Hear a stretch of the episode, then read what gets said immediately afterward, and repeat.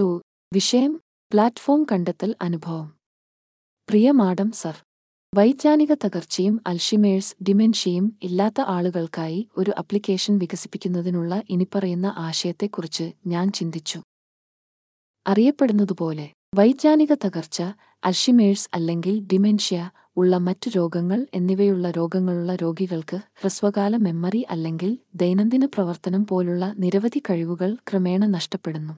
Software സജ്ജമാക്കുക അല്ലെങ്കിൽ ഈ സാഹചര്യത്തിലുള്ള ആളുകൾക്കായി രൂപകൽപ്പന ചെയ്ത ഒരു സിസ്റ്റം എന്നിവയാണ് ആശയം.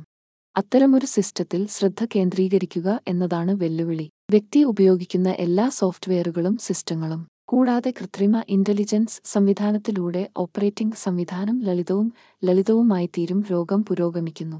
തീർച്ചയായും സിസ്റ്റം ഉപയോഗിക്കുന്ന വ്യക്തിയുടെ അവസ്ഥയുമായി കഴിയുന്നത്ര കൃത്യമായി യോജിക്കുന്ന രീതിയിൽ നിർമ്മിക്കുന്നതിന് ഗവേഷകർ കോഗ്നിഷൻ മേഖലയിലെ ഗവേഷകർ ന്യൂറോളജിസ്റ്റുകളുമായി സഹകരിച്ച് വികസിപ്പിക്കുകയും ആലോചിക്കുകയും ചെയ്യേണ്ടത് ആവശ്യമാണ്. സിസ്റ്റത്തിന്റെ ഉദ്ദേശ്യം തീർച്ചയായും. വിവിധ ആവശ്യങ്ങൾക്കായി കമ്പ്യൂട്ടർ ഉപയോഗിക്കുന്നതിനും ഡിമെൻഷ്യയുടെ ജീവിതകാലം മുഴുവൻ ഉപയോഗിച്ച സിസ്റ്റങ്ങളിലേക്കുള്ള പ്രവേശനം പൂർണമായും നഷ്ടപ്പെടാതിരിക്കുന്നതിനും ഉപയോഗിക്കുന്ന ആളുകളെ അനുവദിക്കുക. അങ്ങനെ മെച്ചപ്പെടുത്തുക അവരുടെ ജീവിത നിലവാരം എന്തായാലും രോഗത്തിന്റെ ലക്ഷണങ്ങളുടെ ഫലമായി. ഇതുവരെ ആശയം തന്നെ.